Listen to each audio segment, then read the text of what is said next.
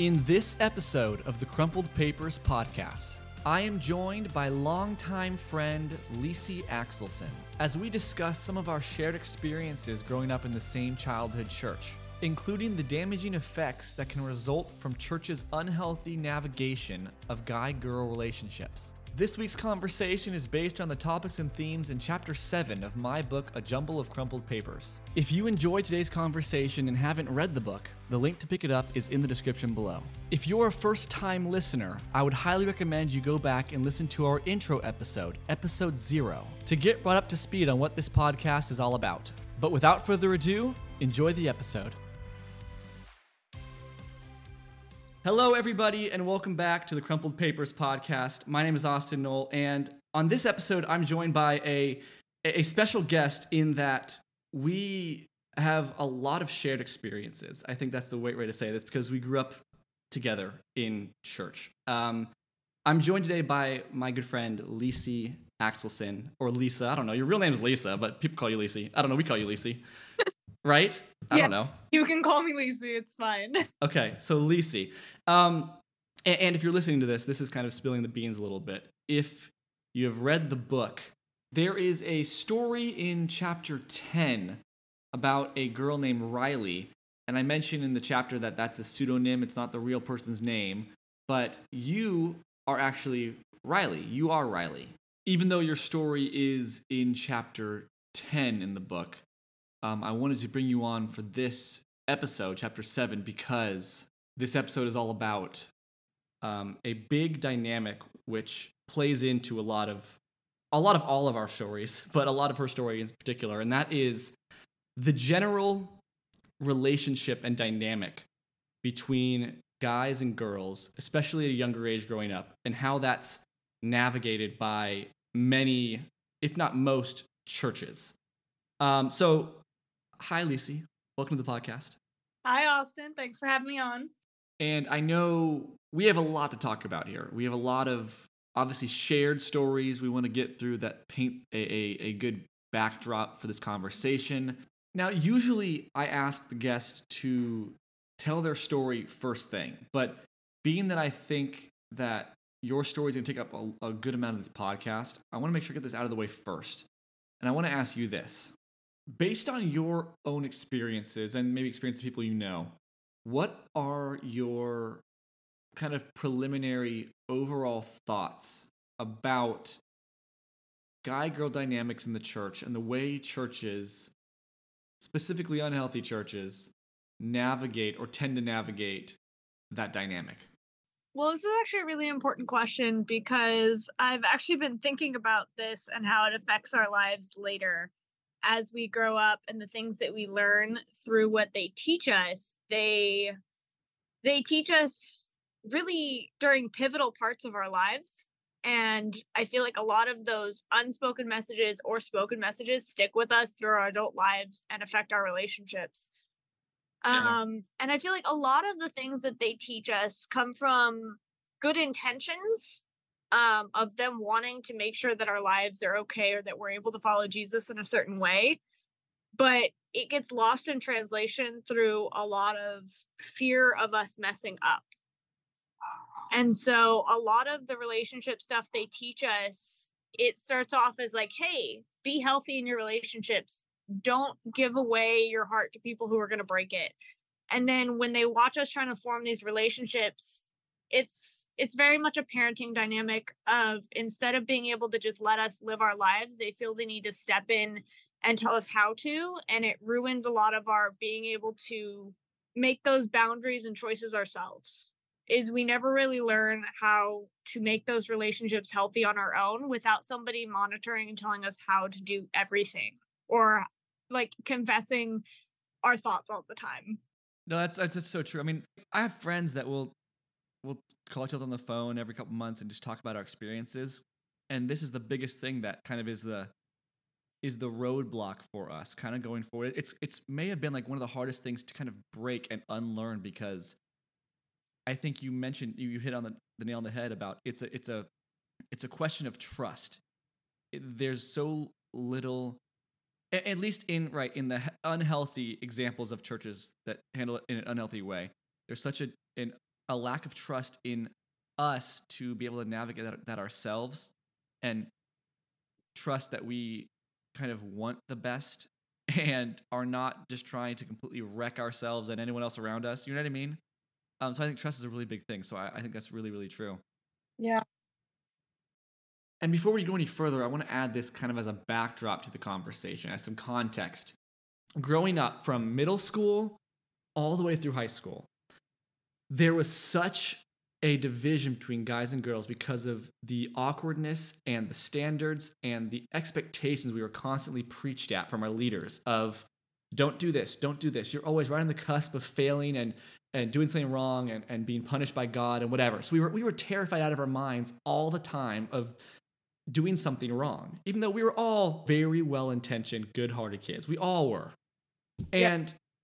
and we were terrified out of our minds because we thought we were one step away from just completely messing up our relationship with God and messing up the person that we're talking to's faith or whatever. Growing up, at least from my experience, it felt like intermingling with the opposite gender was the most risky road to take on your road to God.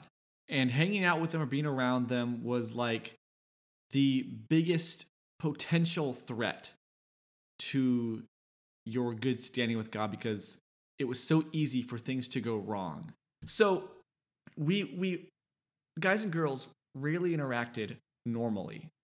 Really interacted at all, but when they did, it was always very awkward and very weighted because we felt like we had to make the moment that we're talking matter and mean something because we're awkward and we're gonna we know we're gonna get split up really fast and and not talk anymore. And there's so many miscommunicated and non-communicated thoughts. I, I base this all by saying this happens anyway in reg- in the regular world with kids that are this age. But add to it the layer of it's tied directly to our relationship with God and our faith and our well-being and our everything like that. It's a whole nother layer. But with that all out of the way, I brought you on today to tell us your story. And the, the majority of this episode is going to be centered around and revolving around different parts of your story, some of which I'm a part of, some of which I'm not. Um, but now that those preliminary things have been discussed as a good contextual backdrop, the floor is yours. Why don't you start by giving us a general overview of yourself, of your background in regards to church and faith and all that stuff, and then take it wherever you want to go. Okay. Okay, so I was a Kingdom kid who grew up in the same church as you, Austin. And growing up there, I was there from ages about three until 21. And so I, oh Lord, I went through all of our classes together. We pretty much had all of the same Kingdom yeah. classes and all of the stuff like that. But yeah, as soon as I guess I want to say nine, maybe it was around nine or 10 that we started having this discussion groups and I became the problem child because um, I took it seriously when they said confess your sins daily. And I was just like, here's everything I ever thought since the beginning of time. I mean, how are you supposed to take it? That sounds like a very valiant effort to me. Well, I was a very talkative kid. I loved the fact that I wanted to know what I had to say about my life. And so I told them everything, and they soon realized that I was different than most kids who wanted to keep things to myself. So they would quickly be like, no, no, don't talk about that during these groups. Don't talk about this. That's too heavy for your group. And I was like, what? Why? And they were like, like what's the group for then?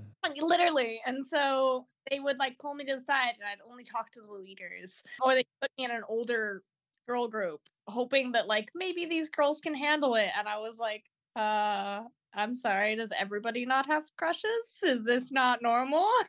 And they'd say, no, it's not. like no. to have crushes this frequently or talk about your crush this often. And I was like, uh, at our at all of our sleepovers, we talk about this all the time. So I know I know somebody's lying somewhere. Right.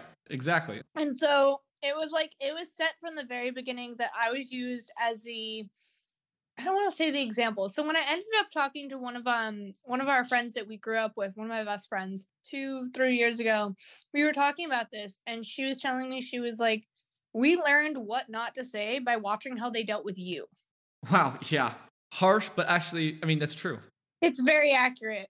that is that's in my book a little bit. I kind of say that out. one of the biggest I think elements in that youth group stage with leader and, and leader and then youth member dynamic was trying to drill in these things to us for, for, for mostly good intention. I think most of the time they're trying to drill in these life truths and these things that you should and shouldn't do. But it's much easier when you have a clear example of what not to do.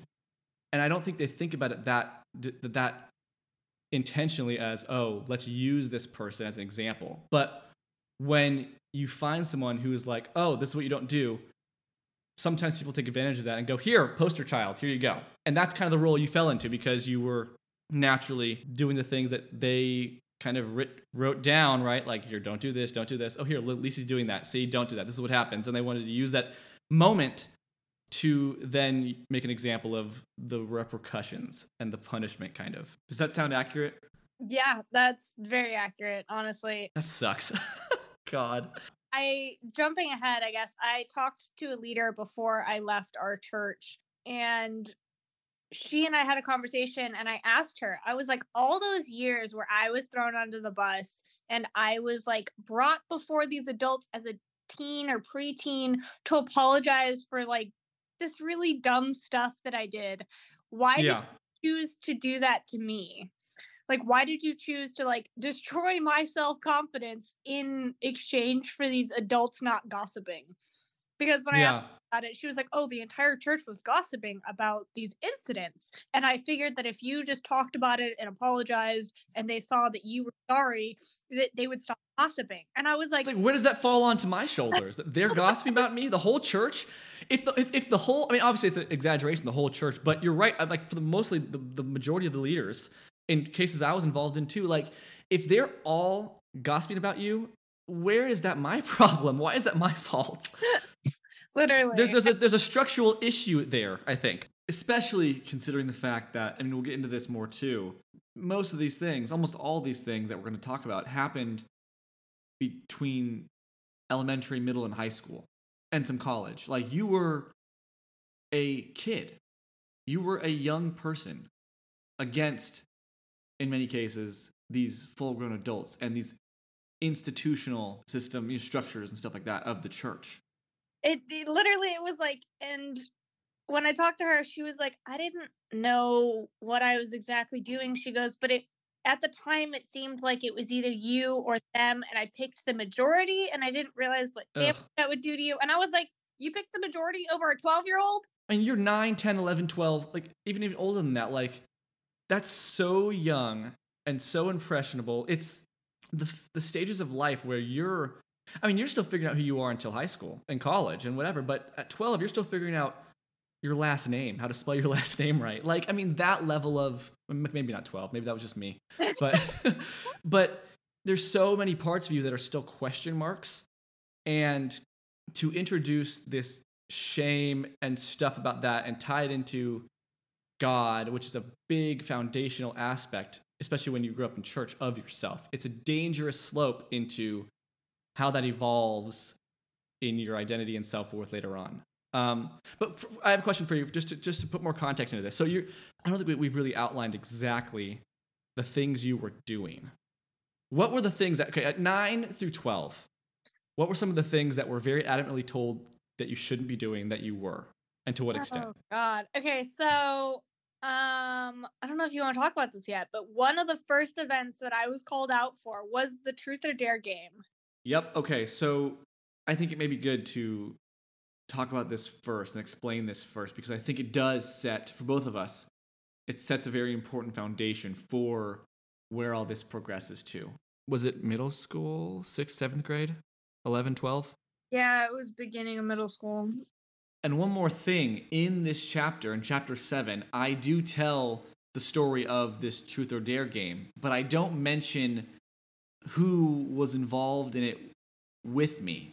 But this is a little bit of some behind the scenes info. It was also you, Lisi. So you were Riley as well as the person involved in this truth or dare game. So there's some connections there that, that you don't quite get in the book because of the fact that you were anonymous in the book. Yeah. See, that's what the listeners are paying for, right? All the inside scoops. I mean, this is a free podcast, but still, in essence, we were at a leader's house on I believe it was a Sunday after church with with a few other friends in our age group. And a truth or dare game broke out as it does. I don't know how it happened, but it just, you know, someone said, "Hey, let's play truth or dare." I'm like, "Okay, why not?" As the angsty preteens that we were, right? And altogether, it was a very short game. Like I think we may have gone just one round around the, the group. And at that time, you and I had a little crush on each other. And I was dared to kiss you on the cheek. And at this age, that's like, that's like, oh, whoa, what? You dared to kiss me, and you were like, "I'm not kissing her on the lips." Ew. And Did that happen? I don't remember that at all. Yeah. I, I see. I've noticed since writing this book that that many of these accounts I am very foggy on. Even though I have a pretty good memory, I think I think I've blocked a lot of it out. but so okay, so f- from your memory, what what would happened? You seem to know more than I do. Yeah, so we were doing a bunch of dares, and at that point, everybody knew that we kind of liked each other. So we're sitting around, and of course, we do the first round and whatnot. And the first round was truth. And so they asked you, and they were like, Austin is the you like Lisi. And you were like, yes. and everyone was like, "Ah!" and we were like, this was known information, you idiots. And then I guess we so we moved the game outside because at first we were in the leader's son's bedroom, and then they told us we couldn't. we were. I don't remember that. yeah, we couldn't, we couldn't be in there. They told us we couldn't be in there. They were like, "You guys can't be in here as a boy girl group alone." And we were like, "Okay, fine, we'll go outside." So we'll do boy girl group outside. yeah. Outside where the birds Yeah. yes or something. I don't know. Yeah. Um, and so we went outside, and that was when I guess it was like another loop or whatever. And then they asked you truth or dare, and you were like, "Okay, dare," and they were like, "Uh, we dare you to kiss Lisi," and you were like, "Uh, it's a little mu- bro. We're like twelve, and so I was like panicking, and you were panicking. This I think was just pure, just preteen angst, regardless of church stuff. It was just that you know everyone's been through a situation like this when they're growing up. Sure, just that angsty, whatever. Yeah, I kept walking off and because everybody's trying to like watch us and we're like trying to make a plan of like what do we do to get out of this? Because like we both Yeah. we looked at each other we were like, this isn't happening. And you were like, right, Yeah. it's happening. And I was like, what do we do? And so eventually we ended up behind this car and I was like staring through the window to look at them and you like kissed me on the cheek. And I was like, Right. I remember that. Yeah. you like walked off and you were like, I am very confident in my choice. And we were like, it's done. And they were like, oh my God. And everybody was all excited. Yeah, and the, the whole through line of this, I think the whole through line of this, just for con- for the foundation of where we're going with all this, is first off, we we we didn't want to make this this big thing. We didn't want this to happen, and it was it was you know compared to any other uh teen coming of age angsty whatever moment or or story it was so small. It was so minuscule in what happened and in its effect of of what it meant or or anything. Yeah it was something that that that we, we were like yeah it's the best thing to be doing. Probably not. But stuff like that happens all the time when you're growing up and you have to navigate it. And yeah it happens then okay was that a great decision or was it not? Talk through it think through it and process it and get over it. That's how it works but it was so small by any other standard other than in a church setting. I think because it was because we were so involved in our church and because it happened in a quote unquote church atmosphere, it innately became such a bigger thing than it would have if we were just non-Christian kids not being looked at through that lens or that standard or expectancy. It was blown out of the water as something big because I guess because nobody else really got to see the fact that you just like pecked me on the cheek. Everybody was like, Yeah. oh my gosh. Yeah. And then what happened? It was I think it was it was a couple weeks went by, maybe. It might have been a lot less. I, I forget. But let's say a couple weeks went by and there was a Friday night uh, devotional where all the uh, our whole group of kids met together, right? And I happened to not have gone to this particular Friday night Devo because I forget. I was reading a book or something. And uh, in essence, I suddenly began getting all these texts and calls from friends and different people that were there asking me, What happened? What'd you do? And I, I had no clue what they were talking about.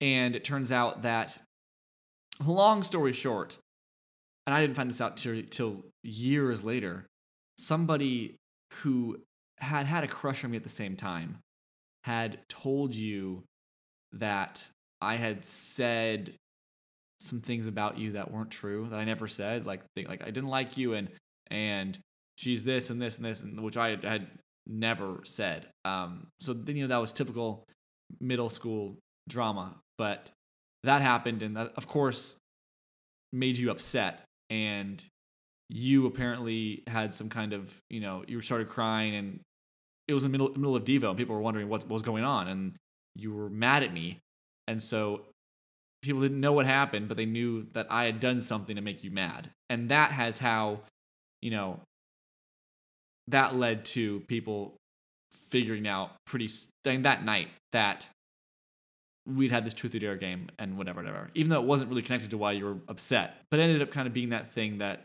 led to that coming out. Yeah, I was like panicking and freaking out, and it just suddenly our group was like canceled because Lisi had a breakdown. you Yay. know, you know, the usual. It came out.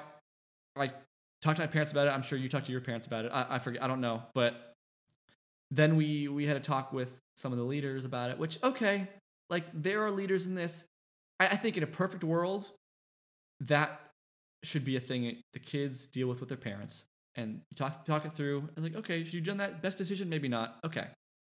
Um, but being that we were so wrapped up with our youth group, the leaders, we talked to the leaders about it. What were you gonna say? No, I was yeah. I talked to my mom, and she was excited for me because she knew what a big crush I had on. ah! See stuff like that in a normal world, it's so we did nothing bad. Literally did nothing. Nothing bad. wrong. So we had our talks with our parents and and resolved it with them, which should be the final line anyway in any relationship. I feel like. Then we talked to the leaders because that in the environment we grew up in, that was the natural next step. You should talk to your leaders about what happened. And I forget most of those preliminary talks, just like talking it through. I forget it was individually and then we talked together, I guess, whatever.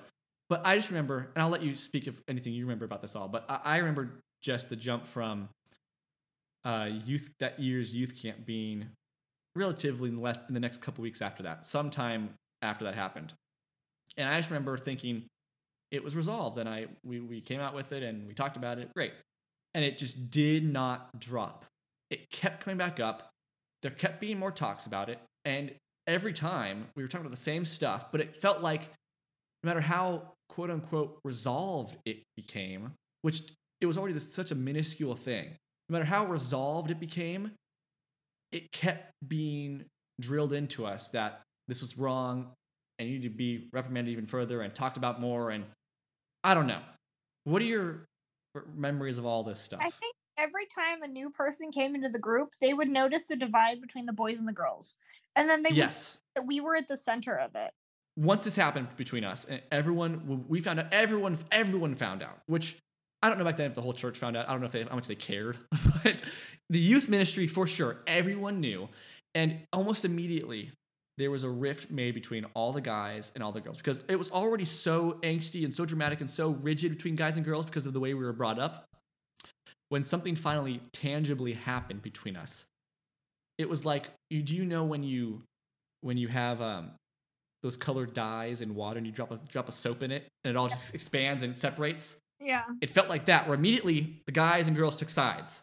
Yeah. Just because, and not even necessarily because we were all friends. I wasn't friends with all the guys, you weren't friends with all the girls, but they felt obliged to separate and fortify. And it, it made it 10 times worse between us. And I felt responsible. I don't know if you felt responsible, but I was like, this is our, this is our fault, clearly. Yeah. And so every time somebody new came into our youth group, they were immediately informed of why it was like this, and then they were told about the truth or dare game. I was like, why does this new person who's been here a day know about this? Because then they'd come to me and they'd be like, is it true? And I'd be like, is what true? And they'd be like, the truth or dare game. I totally forgot about this. That that it was that was more or less true in many. Like I had a guest, one of my cousins, or like we call them our cousins, they're not, but our cousins came to a Devo, and it was like I don't remember the timeline, but it was a while after this happened, like maybe a year. I don't know.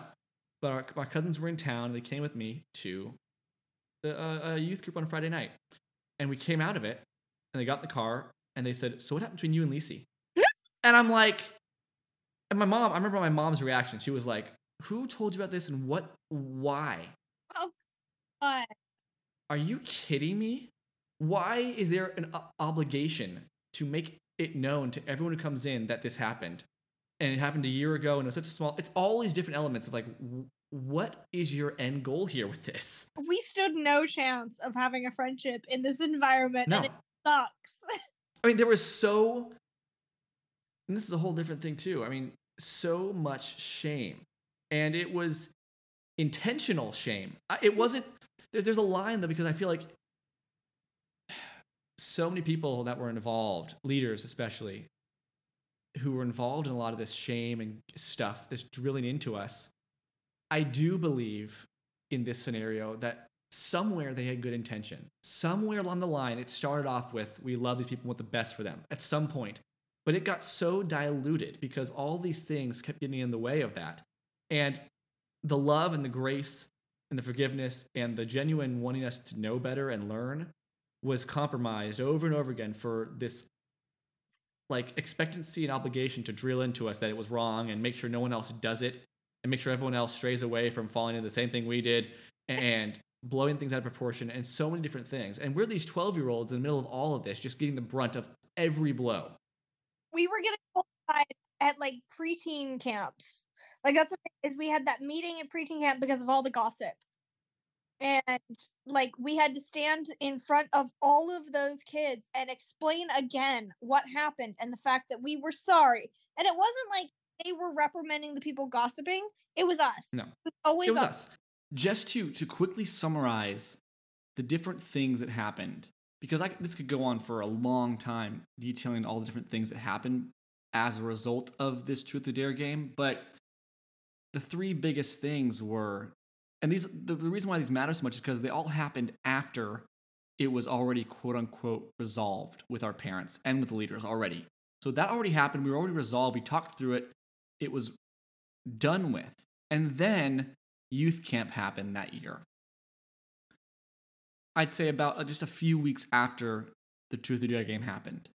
And within the four and a half days of that camp, there were three different things to my memory that happened. The first, and I'm not sure in what order they happened, but the first that I remember was we were brought into the main hall. It was called Melnitz Hall a- at night after the last worship session. So nobody was outside. They were all going to their cabins to go to sleep. We were called in there, you and me and a friend you had, with two of the main leaders, just to once again talk through it. There's no added reason, just to once again, in these white fold out chairs, just discuss and go over what happened, which everyone there knew what happened. We talked through it already, but we're going through it again. The second thing that happened was that I think maybe the day after or shortly after this, we had to once again, you and me, uh, and maybe the other people involved in the Truth or Dare game. I don't think they they got a lot of slack. They got let off on most of the stuff. So I think it was just you and me. They got to vaguely be mentioned, but we had to stand up and apologize. Yep. Yeah. What do you remember about it? Um, I just remember. Oh gosh, I remember they like vaguely addressed it, and then they made us talk about it in front of everybody and go over it, and then they were like, "You have to tell them to stop gossiping," and we were like, "You're the adult, Right. you." And so we had to like address them, like standing at the front, but we couldn't. We weren't like we were so awkward around each other at this point. We weren't like a team. We weren't looking at each other. Like we were so uncomfortable, and so we were like, "Yes, guys, please stop talking about this. No, it's not healthy to gossip about this. We're sorry it happened." Yeah. And after that, I mean, naturally, we thought it was done. Like, come on, this has been going on way too long. So much overboard action for this. And yet, on the last day, once again, the our entire ministry, sixth, seventh, eighth grade, and all the leaders from our ministry met I'm gonna never forget this image on out in the bleachers at the soccer field, and you and me were brought up in front of them once again to apologize. I forget really what happened, but it was to apologize for what happened again. Eh, eh, it was just it was terrible and then it was like it ruined that preteen camp for me because like anytime i caught a glimpse of you everybody around you would scramble and you'd just turn around and run and i was like no Yeah. I mean, and that's the thing too, is we were cool and then we liked each other for a little while and then it got awkward and then everything got ruined. And then those sides were taken, the rift between guys and girls. And for my experience, my perspective, it was okay, I'm on the guy's side, they're the girl's side. I have an obligation now to be against anything that you were involved in because you were you were even though we were both involved like like the guys still mostly took my side and like oh you were it was her fault or whatever whatever was said i don't remember what was said but it was that idea of okay i now need to stick to this and be like oh no i'm anti-lisi this is not happening so we became i'm putting air quotes here if you, you can't see it it's not a video podcast but we, we were like arch enemies yeah for like years because we had to be. And we didn't want to be, but I mean, for a while there, for a while, I think I believed it enough to be like, oh yeah, I don't want anything to do with her. It's just drama. But it was always like, I didn't really feel that way. I'm like, no, she's fine. And like, but every time we were together, it was, we felt that anyone, anyone watching us, especially our age, expected us to be like, like Yu-Gi-Oh card dueling each other, like, like we were just, you know what I mean? Always the glaring eyes and the snide side remarks and whatever else. oh And it was so unhealthy. Like the expectation to do that when you're 12, 13. well it's like i'm glad i didn't have a cell phone but anytime a cell phone was around handed to me with like your number or your snapchat and we would just bicker for hours I remember that.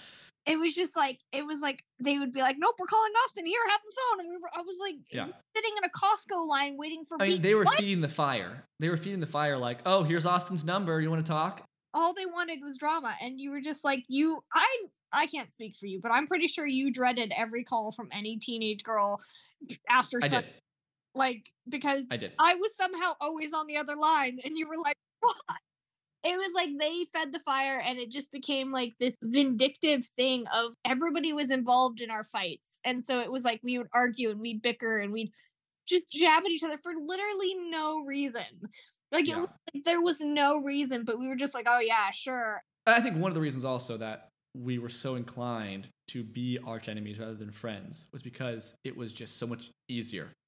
Yes, It- was. I mean, it was still difficult for its own reasons, but it was. that's what they have addressed us fighting all the time. But no, no, no, that's not. Oh. I know. No, that was fine. When we when we fought and were mean to each other, there was no group talks. There was no you're doing wrong. There were no leaders meetings. There was nothing. Nothing.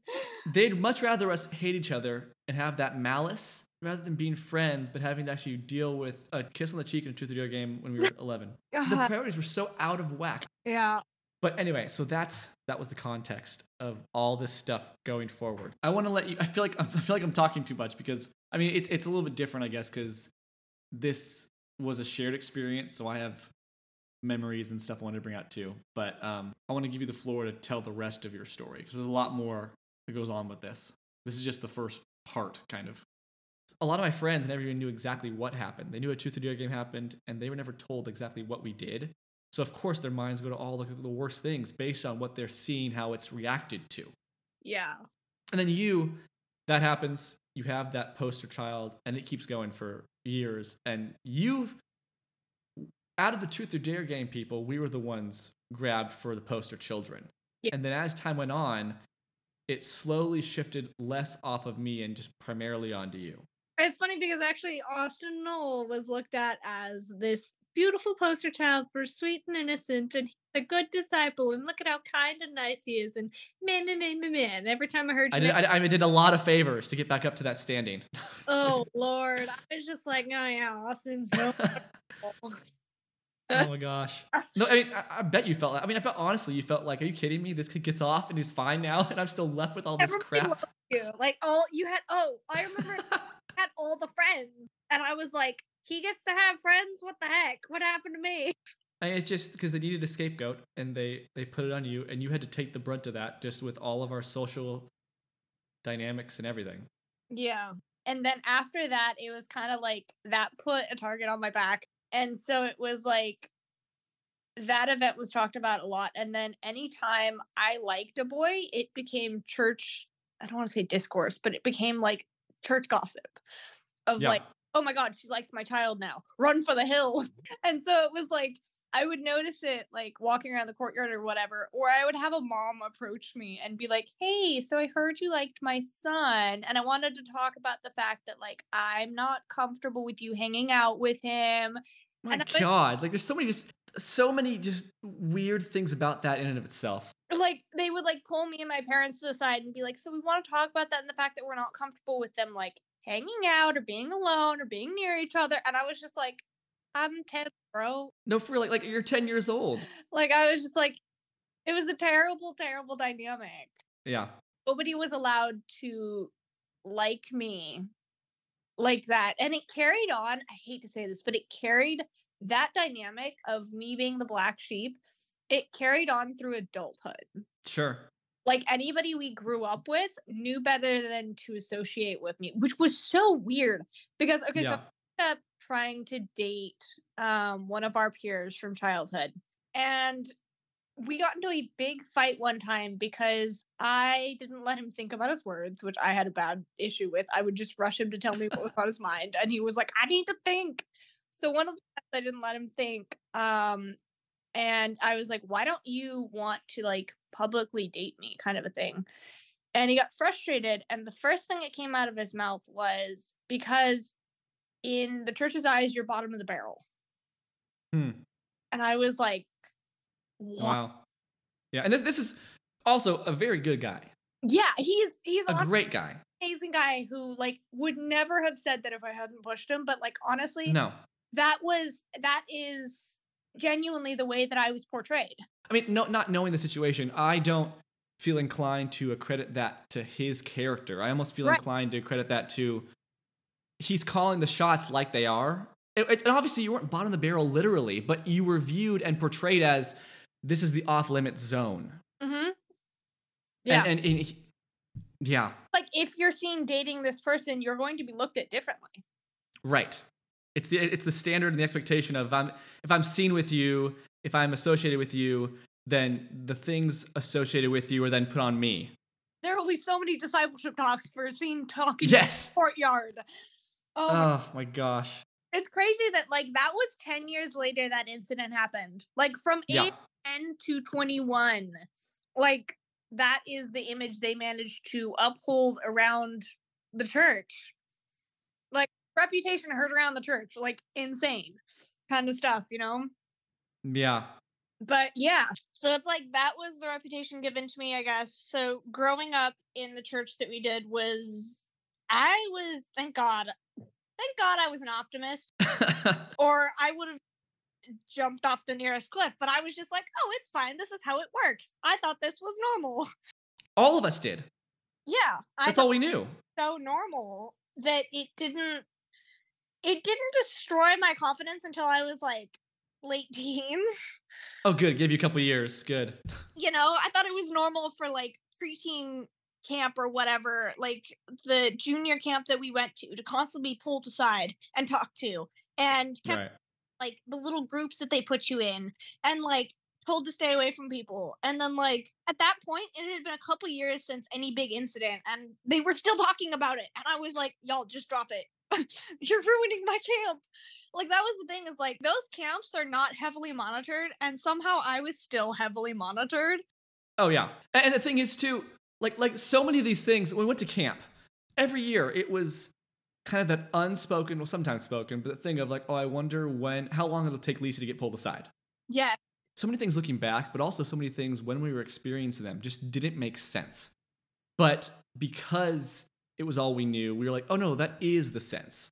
It was like it's one of those things of like we thought it was normal, and when we ran it by our parents, our parents were like trying to not question the church, so they'd be like, "Oh, "I guess, uh, the best to our knowledge, this is how this works." But our parents did get pretty pretty mad. Like my dad Oh yeah. started getting mad at the leaders for pulling me aside And that is when he developed the phrase, she's an easy target. And that was the phrase for the whole, my entirety of my life because I am. And camps were brutal to say the least. Like, I wasn't allowed to go to my first teen camp. hmm Which, for people listening, preteen camp is middle school, teen camp is high school. Yeah. So, my first year of teen camp, I was told I wasn't mature enough or ready ready for for camp? for camp. For for water balloons and bonfires and and and, and devos? Like Yeah. what? like the thing that's supposed to bring you closer to God, I wasn't ready for. But I mean, I dealt with it to the best of my ability, I guess. It kind of was just like it was one of those things of like I was the scapegoat for years and years and years. At the end of it all, I got kicked out of the teens. Um, I deserve Yeah. kicked out of the teens for that though. I was I was spiraling. I Yeah, but you were, and that's, that's the thing too. You were going through a lot, yeah, I I mean, my mom had cancer at the time. My dad had brain tumor, right? and then I Right. was going through like depression and like suicidal ideation and self harm. Yeah. it was like I was still getting like I was still getting beat up kind of a thing and I was like trying to reach for anything and then I was like Yeah. out of the teens for a good reason because I was being a bad influence. I was not being a good influence anymore. But at the same time, like, sure, a bad influence, but you're going through all this stuff, and you are going to church on Fridays and Sundays and whatever other day, where you'd hope to have some real friends who can lift you up, and that can be maybe like your your place to center yourself in a perfect scenario. And you go to churches, and you're still have all this stuff attached to you of, of all these different shame things and guilt things and people not wanting to be associated with you and these labels and no one wants to associate with you. And so, so you have all that going on. You go there and you just get even more of of worse stuff. Does that sound right? I guess it was kind of it was like so I wasn't kicked out of the teens until 17 16 17 but I was kicked out of teen camp first. So I the crazy thing is I think I only went for 2 years um to teen camp and one of the years I got kicked out. You talk about confession night occasionally and so that thing oh god confession night pisses me off because literally i was pulled out of my group and told that my stuff was too heavy for them okay so i'm gonna chime in once again because you keep invoking things from me like these rageful thoughts.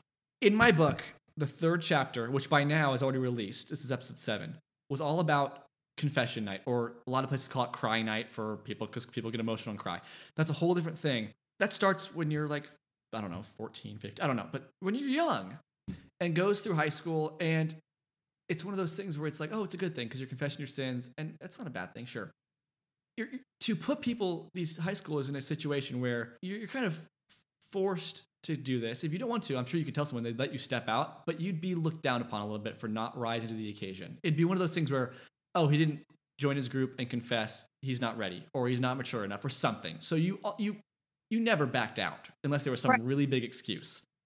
To have that expectation of no you need to do this and confess your sins. To pour your heart out and actually do it and then be pulled aside and go no not that stuff. That's too much.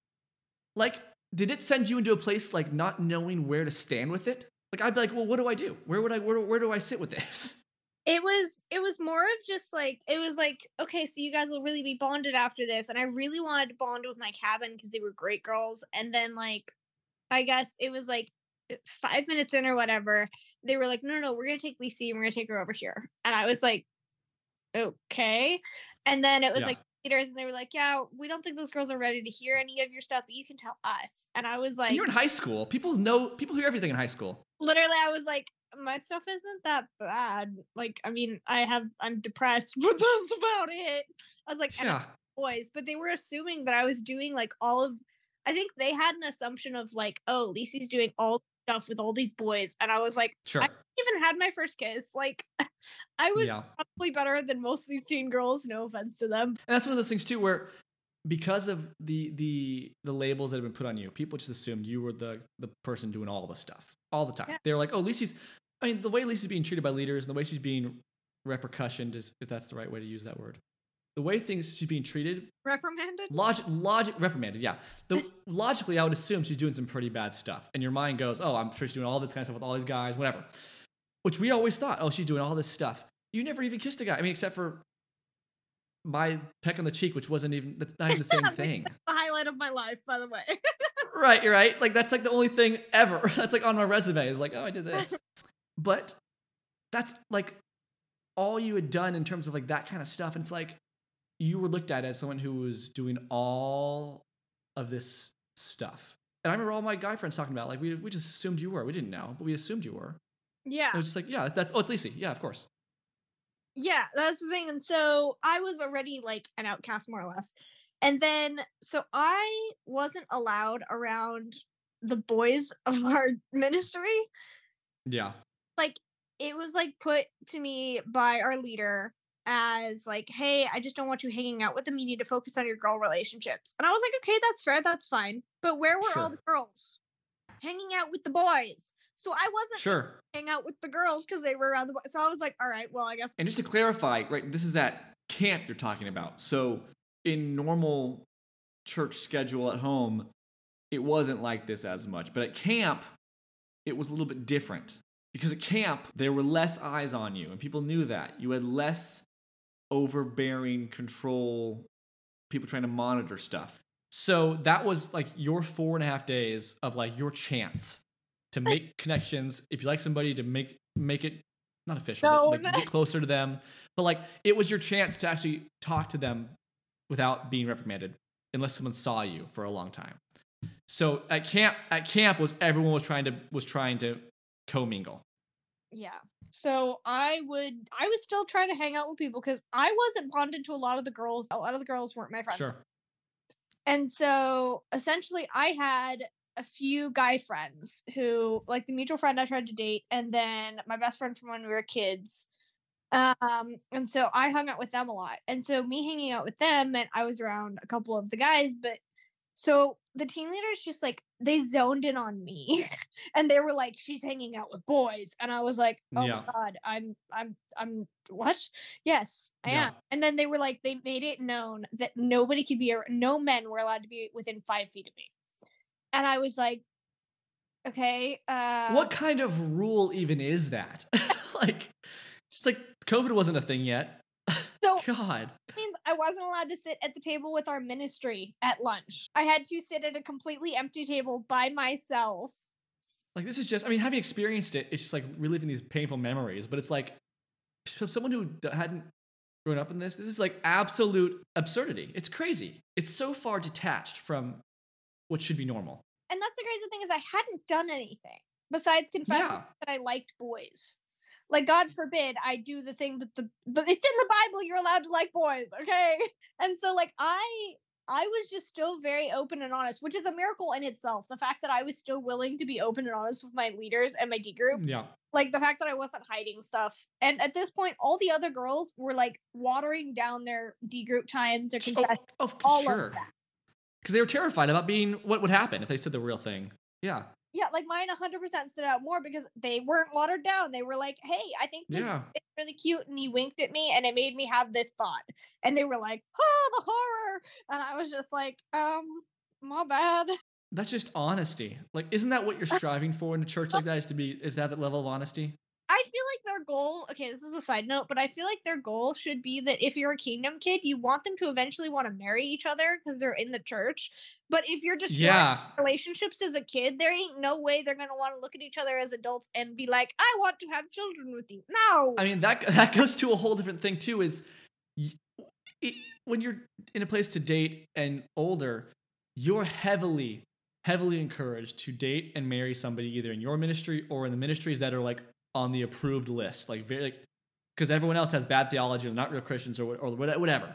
right. So we have a very small dating pool of acceptability, at least in terms of what our leaders would say was what they would encourage you to do. So to have that standard and then to go, oh no, we can't have you hanging out with these guys because we're just you, you need to not be friends. Like what do you what do you what do you do? Seriously, it's like it's one of those things of like I'm like they did not think this through at all. yeah, God, so it was I got kicked out that year from teen camp. yeah. Uh, for I I kid you not, their reasoning, the exact reason given to my parents, she was talking to boys too much.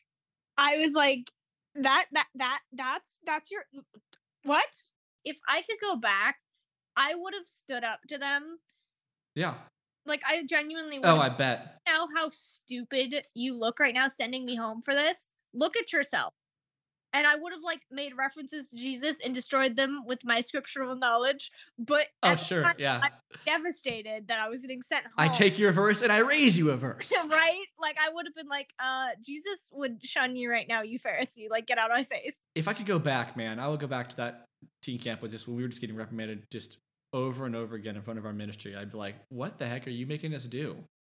Tell me why, and I'll do it. Sure, tell me why. Seriously. Backstreet Boy, tell me why. yeah, I would just I would have been like, no, I'm not apologizing. I he kissed me on the cheek, get over it. Be an adult. I literally would have been like, deal with your ministry, be adults. Goodbye. I'm gonna go be a kid. I wish I could have said these things. I feel like our ministry would have turned out okay. Like I could go back and fix these things. Like maybe they would have learned sooner on that, like, oh, that's not a pro- that's not how you lead people. That's not how you deal with children. Yeah. Bottom line, that's not how you deal with children, period. I said this earlier about um, kind of the intention. And I feel like, not all cases clearly, but in a lot of these cases, the intention was good. I think it came from, I mean, they're leaders in the church. They're not put there for doing a crime. Like, they're not on probation. Like, they're not on parole having to be a church leader, right? So, like, they, they chose to do it. They care about the kids. I believe 95% of the cases, all the leaders we dealt with cared about us and they wanted the best for us. But when you make decisions, I feel like, and the big thing of this is making decisions for us based out of the fear of what we will do wrong rather than the faith that we will excel and not do anything wrong because of what they've sown into us, hopefully. I think that was the main dynamic is no, we're doing these things, we're putting these things in, in place so you don't do things wrong because we don't trust that you'll do the right thing. When all we do every Friday and Sunday is try to teach you guys Jesus and God so you'll be able to do the right thing anyway, as if those are correlated all the time.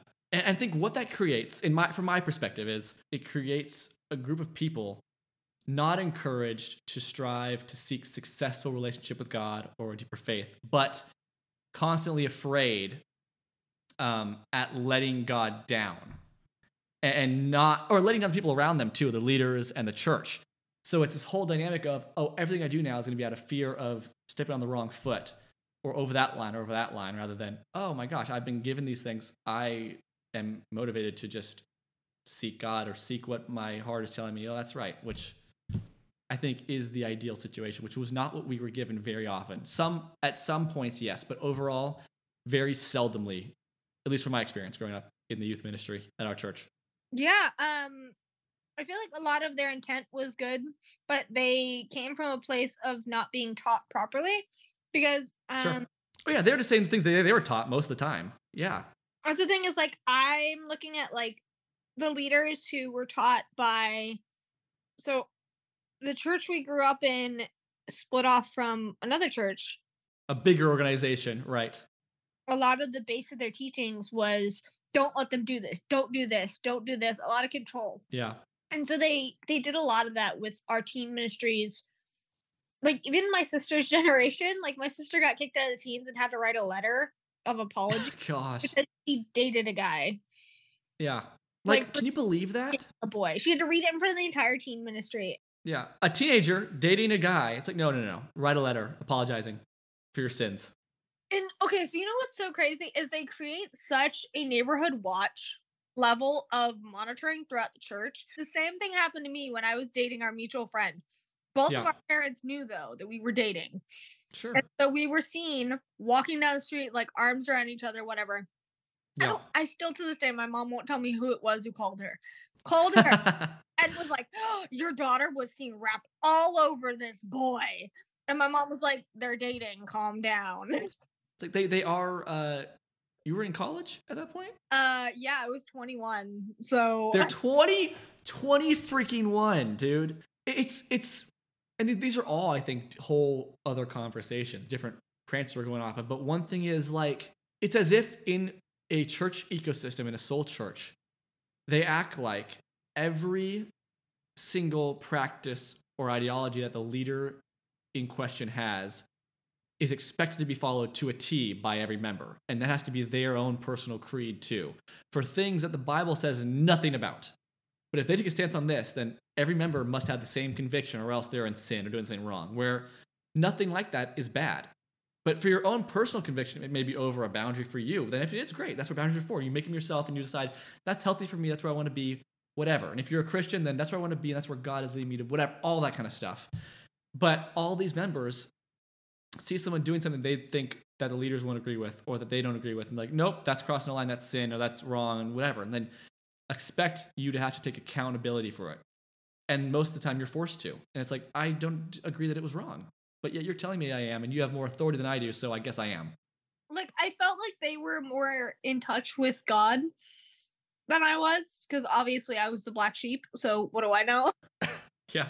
So I figured they knew what they were talking about and that I was supposed to do what these leaders said because that's kind of how we were raised is like they have authority from God. But it's like as we were raised, it's like I want to talk about like the leader worship Yeah.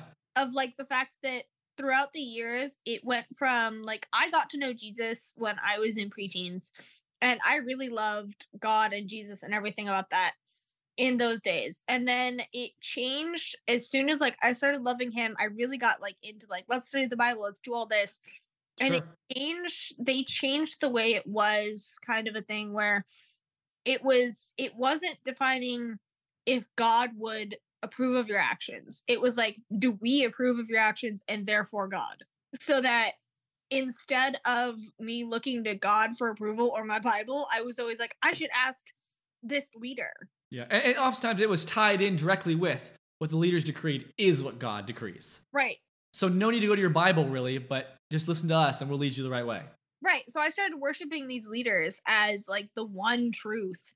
And Yeah. I lost who God was along the way. So by the time I left, I had to re-find who God was.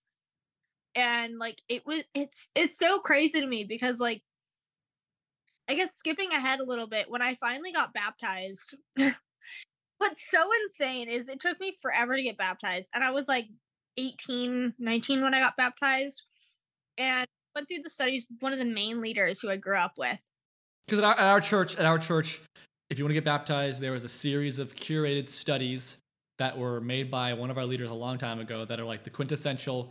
Here's the Bible. Here's the main points. Here's what you need to know in order to be qualified to get baptized. Kind of. Yeah, and so you had go through these studies. Yes.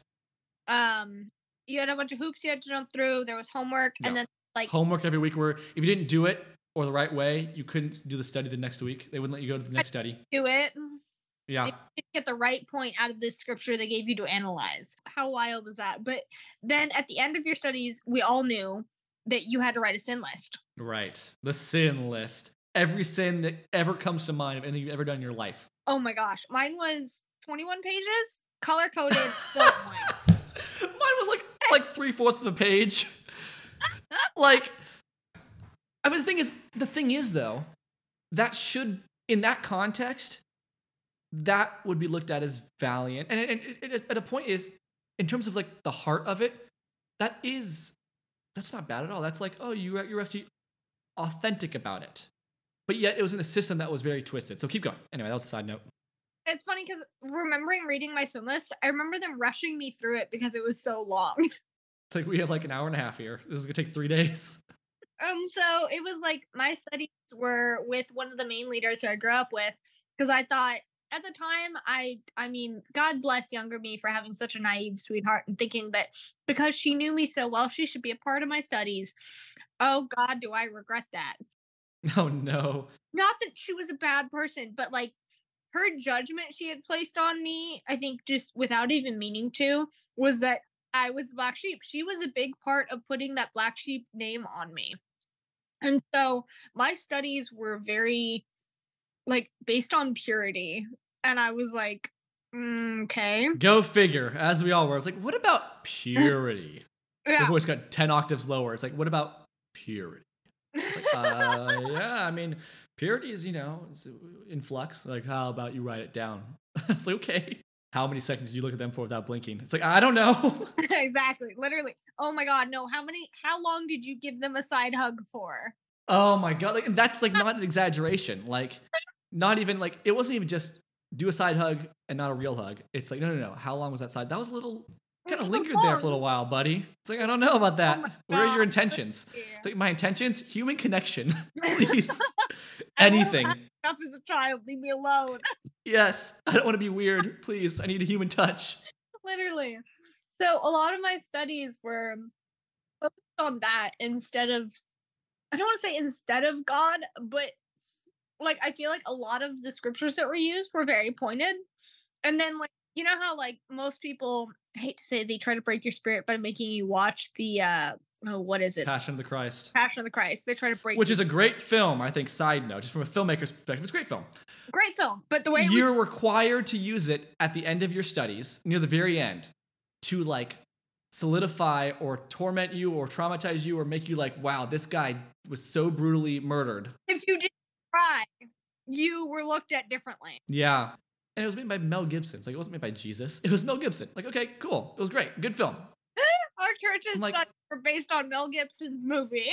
Right. It goes like Genesis, Exodus, Leviticus, Numbers, book the book of Mel Gibson, and then it keeps going. Like that's a required part of the studies. It's like it's as if it was breathed by scripture. This it's like everyone on the crew of that film was like one of the apostles. All twelve of them were there, oh, and they were making that film.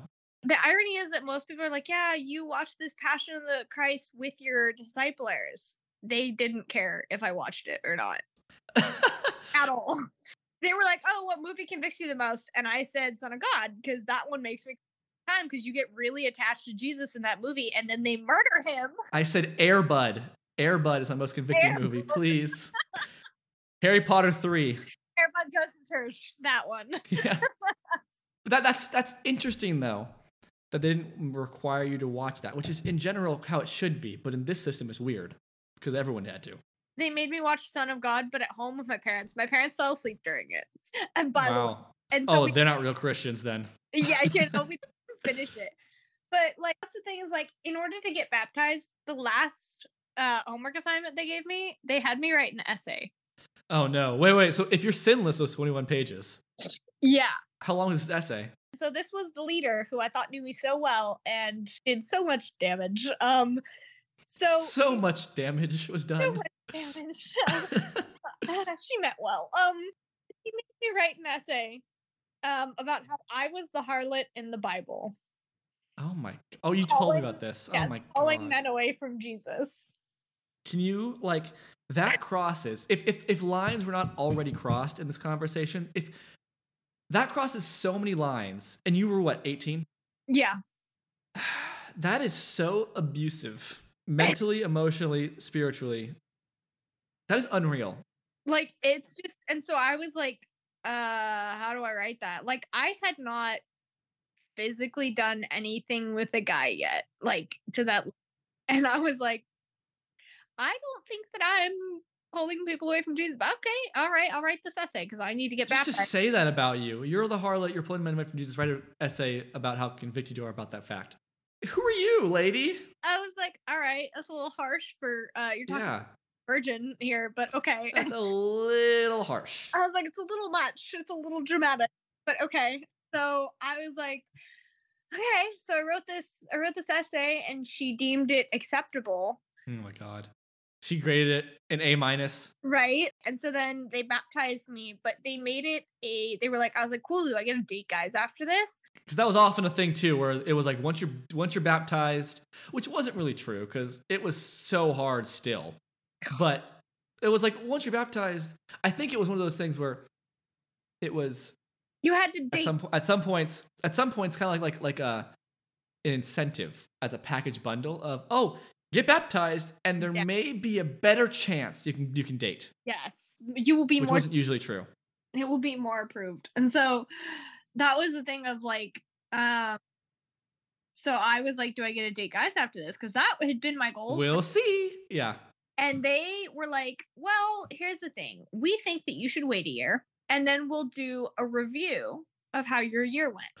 a review a year in review for being a, a, a, a christian like that's so stupid Of whether I deserved to date guys or whether I would hinder them in their walk with God. how much of a threat you were I essentially we're doing a threat assessment. Um, and so I still have that somewhere, and it's I am funny, and they did not appreciate me because the jokes were made on. I made it typed out, and there were jokes and memes at the end. No joke. Oh, you showed me this, I think, at Yeah. some point. I did, and it was freaking hilarious. It's so funny, but also traumatically really sad. It's just it's so sad, but it's so funny because I'm like my year in review. I did okay. Could I do better? Definitely. And like the things that I had to like put there was like, hmm, I liked this guy. Hmm, Yeah. like all this stuff. And so my first year as a disciple, um, there was a guy who was studying the Bible and he started to like me. And I liked him back and I was like, that's kind of cool. so he would Yeah. come at work and he'd buy me lunch and whatnot. And it was literally nothing. But because he was seen interacting with me, he was told he wasn't allowed to be around me. I was told that I was hindering his walk with Jesus. And I was like, we aren't doing anything. Literally, we just admitted we liked each other and we're hanging out at events. and in you're 18, 19, I don't know, around that age. adults like it's fine like i'm not doing anything. And so then i he was told by his disciples to stay away from me because he was like hey could i take her on a date? Like and they were like no you can't ever date her. You can't do that. Not until you're a disciple. And then That's you crazy. that she's off limits. And he stopped studying the bible and left because he was like that's a huge red flag. I'm not okay with Good. I'm glad he did that. yeah. And so he hit me up later and was like if you ever want to like be friends again you have my GroupMe um and my phone number. Uh i'm out of here they're nuts. And i was like valid point. That is a green flag. Yeah. yeah. And so i was like all right valid point bro. Um and then so because that happened they blamed Yeah. me. They were like you were see you are the harlot in the bible. You're pulling men away from jesus. And i was like y'all are scaring them off. Y'all are scaring people That just, that just infers if a guy just likes you and you're pulling him away, that infers indirectly that you're just like on the opposite spectrum from where Jesus is, just innately. I'm like, Like- what, what does that do to your just literally. s- self of sense of everything? I don't know. what does it do to your psyche yeah exactly Right. you are just so bad. And so literally I was like, okay, uh this is bad. So they went and put out a bulletin to every other Bible talk near us essentially, all of the men's groups and Oh said my god. seen within like 5 feet of or talking to any of the guys, tell them to stay away from her. Get them away from him. This is like like like a, a, a an actual criminal, like posted up on a 7-Eleven, like you stole from them, like not allowed here. If you see this face, call the cops. Uh, pretty much and i was like oh that sucks man um because i think it happened like twice where people left after being told they couldn't date me because i'm a prized commodity and so it's like it was crazy because like they were like put on high alert that if i was within any of their references and so i wasn't allowed near any of the guys like it got to such a crazy level that the women in my bible talk god bless their souls for being so brainwashed but they would see me in the courtyard talking to a boy after church and they would literally come and form a circle around me and walk me away mid It's conversation like it's like Monsters Inc. 2319, 2319 pretty with the sock on the back. that's exactly what it was it's so wild because Yeah. the poor guy would be so confused that this circle of women is glaring at him while slowly marching away with the girl he was talking to in the center It's like who is this demon girl I was and he was like what is talking that to? like what in the weird church thing okay uh and i was like y'all are making a bad impression but whatever And to be these these grown women, are they were they adult women? Yes. To be so concerned with the dating life of an 18 year old, 19 year old girl, like, don't you have better things to do? I was just like, okay. So every so I was in the church for two years as a disciple after that. So each year we had that review. The second review was, I kid you not, 10 minutes. They went and, I was like, I don't think I did good. And they go, neither do we. Goodbye. And I was just like, That's well, just so sucks. bad. So I have a question for you. If hypothetically, if you had just gone in there and they asked you how you thought you did, and you said, and you genuinely thought you did amazing, would they have taken that as an answer? No. Or they have said, eh, I don't think so. They would have been like, eh, I don't think so. Because mind you, I was still in the D group confessing things every Sunday. Yeah. So they would take that and then they'd like, they were just like invest, which was so wild to me is the fact that like what? How? is like from age what 10 until 21 i was the i was the i was the it girl i was the one that was the. whole world, the church, Jesus himself. Like if Jesus himself came in, I would try and marry him, kind of a thing. Oh my god. keep her away. You know, like they were like, if Jesus came in, she'd make him fall away. And I was like, yeah, he wouldn't want to Wow. church. you know? Even this place, I don't know, man.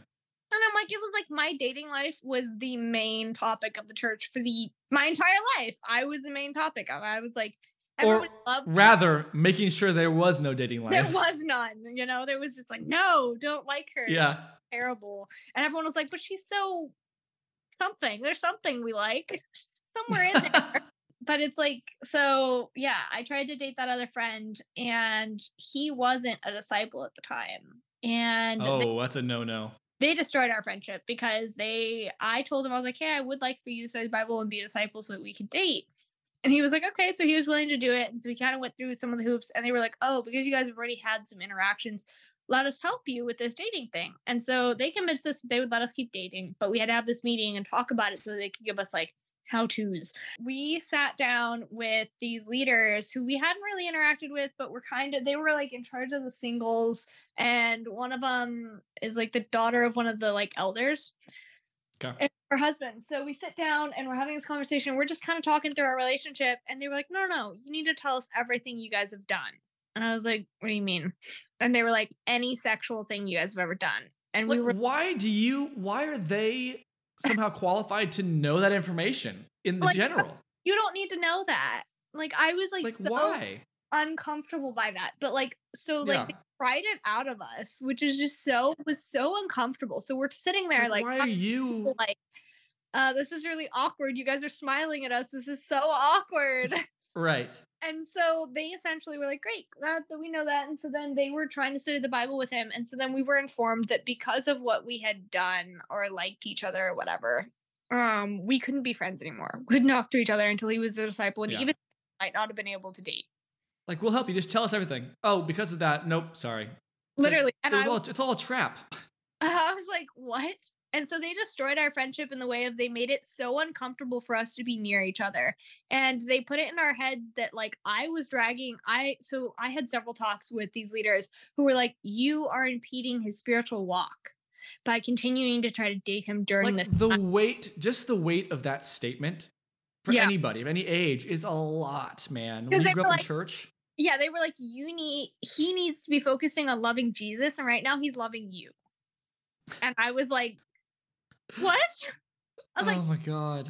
before that what and so it just became so awkward and uncomfortable and we didn't know what to do that it destroyed our friendship so we just stopped talking we like mutually agreed that we had to stop dating and talking and even being Just for the best. we were like we should go back to being friends and then we just didn't talk to each other for a very long time it was super awkward and then Yeah. recently we actually are good friends again like oh, now oh, good.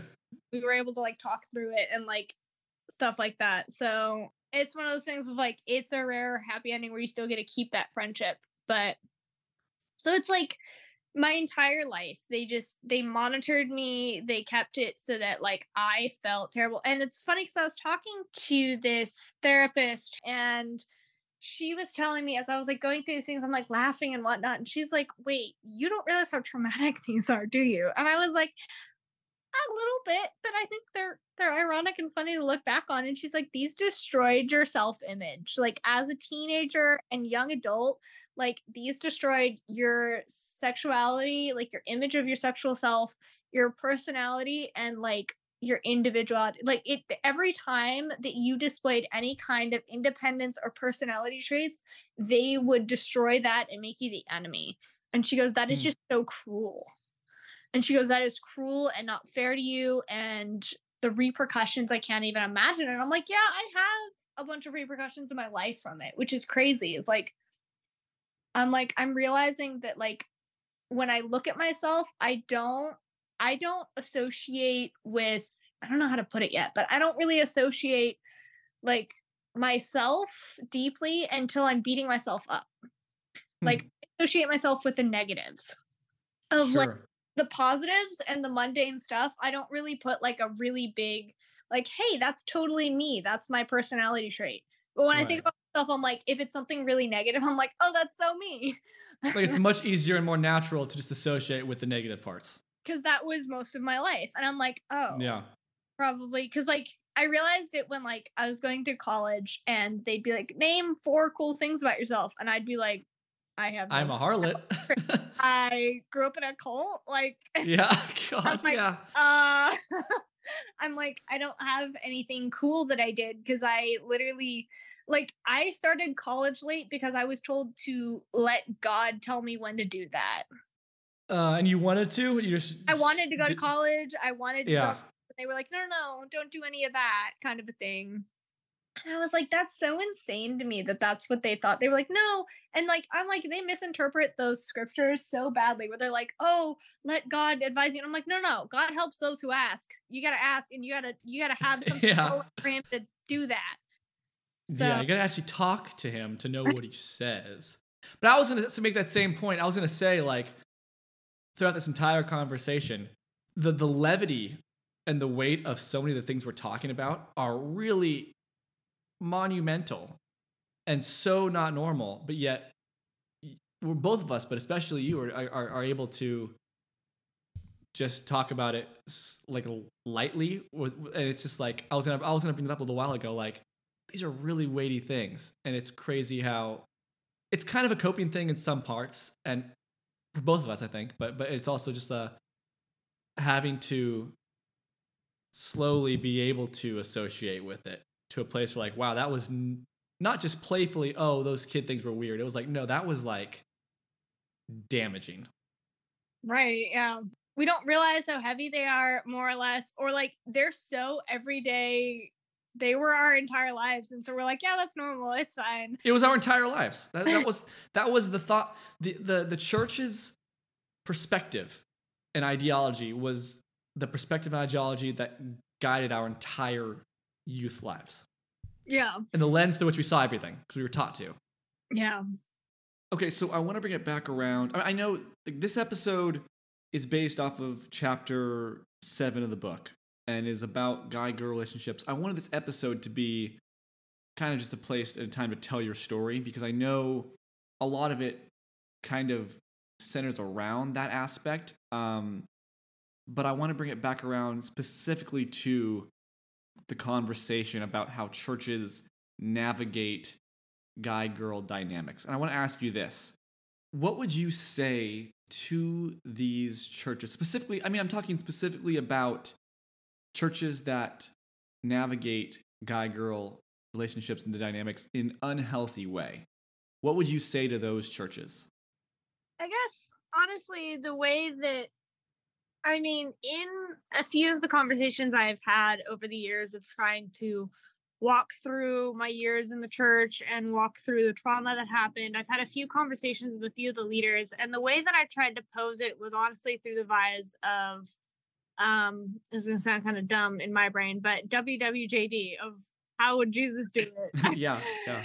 um because i feel like that's where they all start is they all start in like hey we want to guide you towards jesus and somehow you know we are humans so it gets lost in translation and so when i have those conversations or if i ever get to have those conversations i tend to try and guide the conversation less towards because usually okay so that conversation usually goes with them apologizing and then them explaining their behavior of like we were just Yeah. trying to do what we knew what was best with what we had and me going you know what? I totally understand that. We are human after all but our goal as christians is to be as much like jesus as we can. So every time that you see yourself stepping in excessively into a teenager's life um, and making them confess their sins or telling them that the outfit they're wearing is making somebody else struggle or that they're responsible for somebody else's lives of like you're responsible for your brother's not sinning or whatever that is in the teen ministry or in the adult singles ministry i i feel kind of bad but i usually cut them off and i'll be like if jesus was in that same situation what do you think he would do and Yeah. usually it leaves them either like thinking about what they did or thinking about how they could change that behavior instead of them being like what would well for example, what would Austin do? You know, because Austin would What would Austin? That's a great question.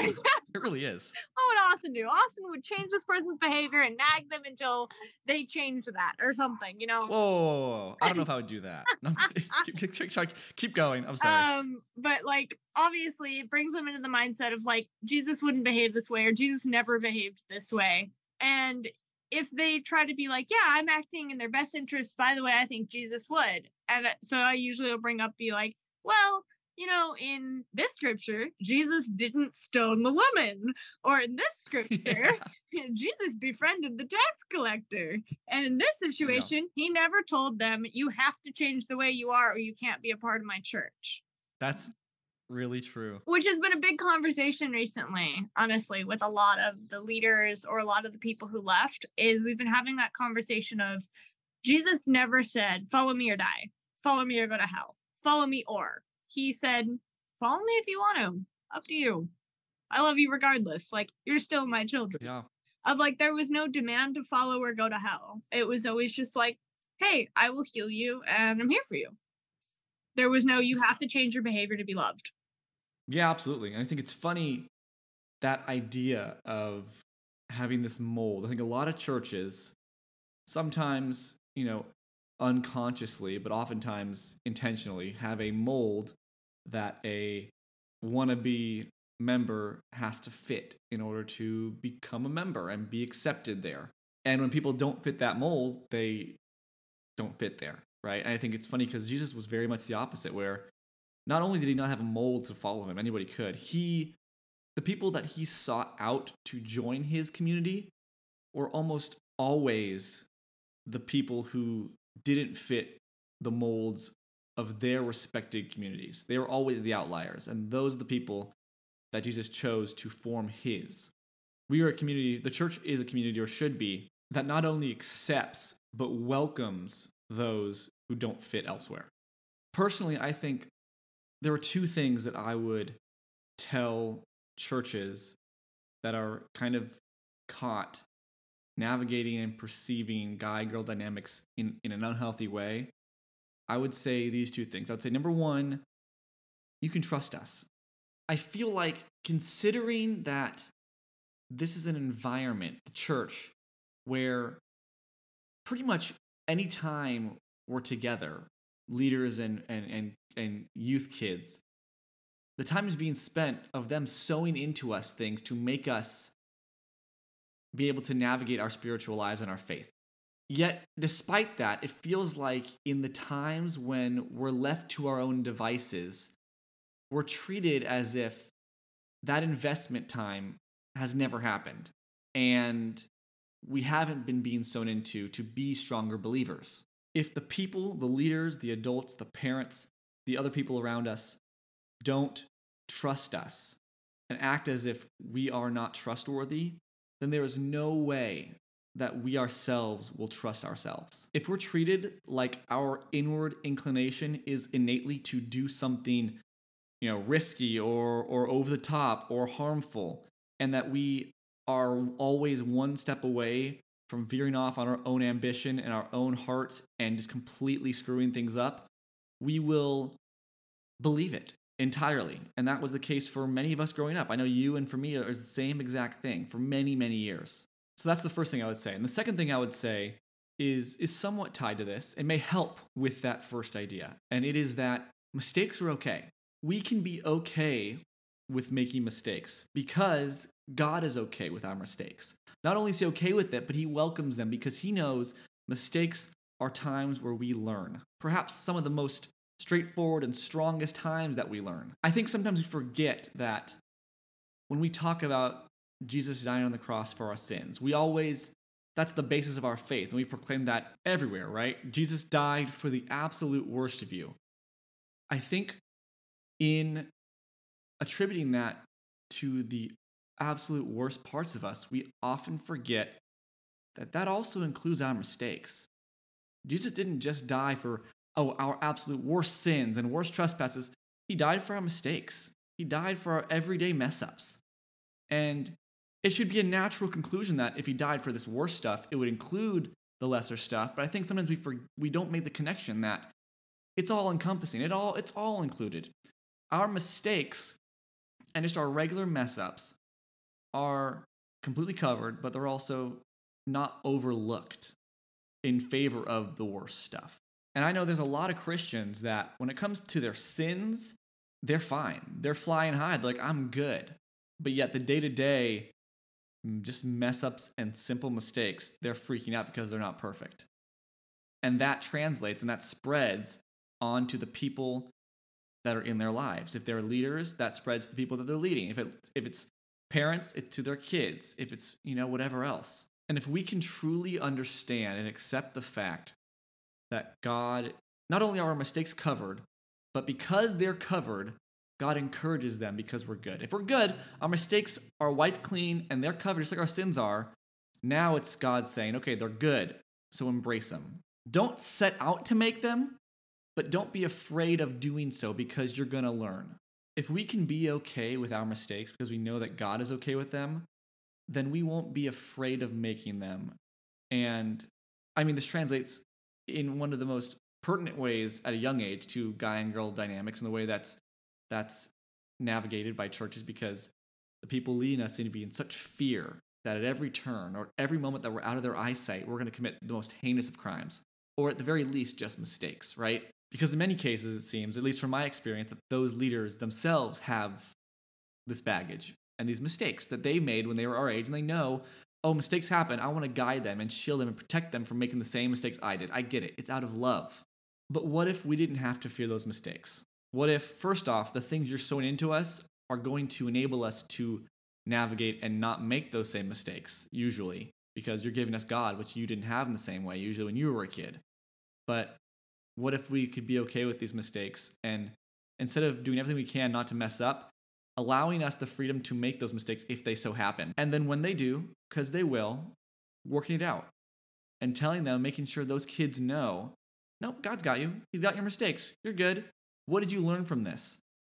And having the faith that undoubtedly that kid who made that mistake, whatever it may be, will learn from it. God will use it to bring him closer to him and teach him more, or her. Because I can guarantee you, I mean, this entire episode today, Lisi's entire story, if you, as a listener, get nothing out of it but this one thing, I hope it's this one thing, and that is that as showcased in her story, which resembles many of mine and my friends, the damage done as a result of the extreme measures and precautions taken to reduce the risk of us messing up and making a mistake far surpasses the damage done from actually messing up and making a mistake. And the effects, psychologically, emotionally, mentally, spiritually, are far longer lasting. Okay, so Lisi, going off the last question about what you would say to the church, I want to ask you now what is one thing that you would say to yourself, your younger church kid self, knowing the things that you know now about God, church, faith, yourself, etc.? Oh Lord, I think I would just I would try to tell her that like she's not a bad person. Um, of like you're not a bad. That's a good one. For having a sex drive, like that's normal. Yeah. The fact that Yeah. these people don't or hide theirs is not normal. I feel like because that was like a defining part of learning about all of that. And like when I left the church, the thing is like the image of being in the church, anything outside of the church, the image I literally had was like think Walking Dead. Like yeah, I do. like, I love this show. like everything on fire, zombies, death, like Yep. that is what I imagined outside of the high school we met at. yeah, that's in my book. I say that. That's exactly what I say. It's like the outside just apocalypse, Yeah. death. And then so once I actually left and like people weren't all evil and mean and it wasn't hell, like I was like yeah, it's not all bad. And then like they when I was like, "Oh yeah, I have I sex drive." They weren't appalled by this. You know, like it was Oh, it's life. Oh, I didn't know that. I'm not, I'm not abnormal. like like, "Okay, and Yeah. and I was like like I was just so flabbergasted that like I was normal. like Yeah. I was not some kind of crazy, outrageous, like sex drive human. Like they were like, nah, it's normal to like boys. It's normal to you want to kiss them, it's normal. Yeah, when you go from a context where such an emphasis is placed on certain things, and then go to a different place where it's just not emphasized at all. It's not abnormal or special. It's like, oh, I'm so sensitive to those things. They were made such a big deal over here, and now it's just like, oh, it's just normal. It's just life. Oh, okay. Yeah. So I guess I would just I would be like, you're not you're not bad and you're not abnormal. Those are really, really good because it's. I mean, it's it's true. Okay, last question. This podcast is called the Crumpled Papers Podcast, and it's about the idea of crumpled papers, which I define as the ideas or beliefs that we may have at one time believed with full certainty, but at some point realized we needed to reevaluate our perspective on, um, which we have a lot growing up. Things that we we believe with so such certainty, and like maybe that's not the right way to think about that. What is one or a few of the biggest or most important crumpled papers of your own that you have had to unlearn, relearn, or gain a new understanding of? I think okay, so one of these actually I learned recently from reading your book. Um Ah, uh it was the part where you were talking about the fact that you can't surprise God, so therefore you can't disappoint him. Hmm. Um because he already like when he made you, he knew everything from beginning to end. So like relearning that and then I think recently I had been realizing that I still have that habit of like so a lot of my anxiety is based in the habit that we had to tell everybody everything about our lives. And yeah. so getting out of that habit, it gives me anxiety when I have something go on in my day or I think of something and I have to run it by one of my friends. Or else I get severe anxiety about it and I can't process it myself. So I feel like them doing that to us brought us to a place where we have a hard time processing things and relying on our own intuition.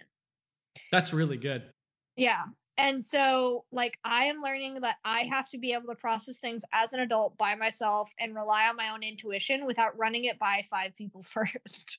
Like I can be my own vetting process. I don't need to outsource the vetting of what I think about something yeah, I don't somebody else. everyone else's opinions. Yeah. So I'm like, it's I feel like that's really important. And it's crazy because like I know friends who can just like make decisions on their own of what college to do. And I'm like, What? how did you do that? And they're like, uh, I wanted to, so I did it. And I'm like, you didn't have to Where did you attain this power? yeah. like you didn't have to call all your closest friends and ask them what they thought. Right. so I'm like, yeah, I feel like a lot of that. And it's like, yeah, those are two of the things that as an adult who is like deconstructing their faith has been really important to learn. That's great. Lisi, thank you for coming on the podcast. Thank you, Riley, coming on and and discussing and divulging all of our trauma. It's great. yeah, if you guys haven't picked up the book, my book, go pick it up because I want you to buy my book. No, I'm kidding. Um, but uh, you really should. you really should. It's really great. Says me. And says the person I have a gun to right now. No, but thank you guys for listening. Uh, and we will see you. I will see you in the next episode. Peace out. Thanks for hanging with us on this episode of the Crumpled Papers podcast. The episode may be over, but the conversation's just getting started. If you have any questions or comments, or just want to say hi, send us an email at crumpledpaperspodcast at gmail.com. We'd love to hear from you. And make sure to follow us on social media to stay up to date with all things Crumpled Papers. All links are in the description. This is Austin, and I'll see you next time on the Crumpled Papers podcast.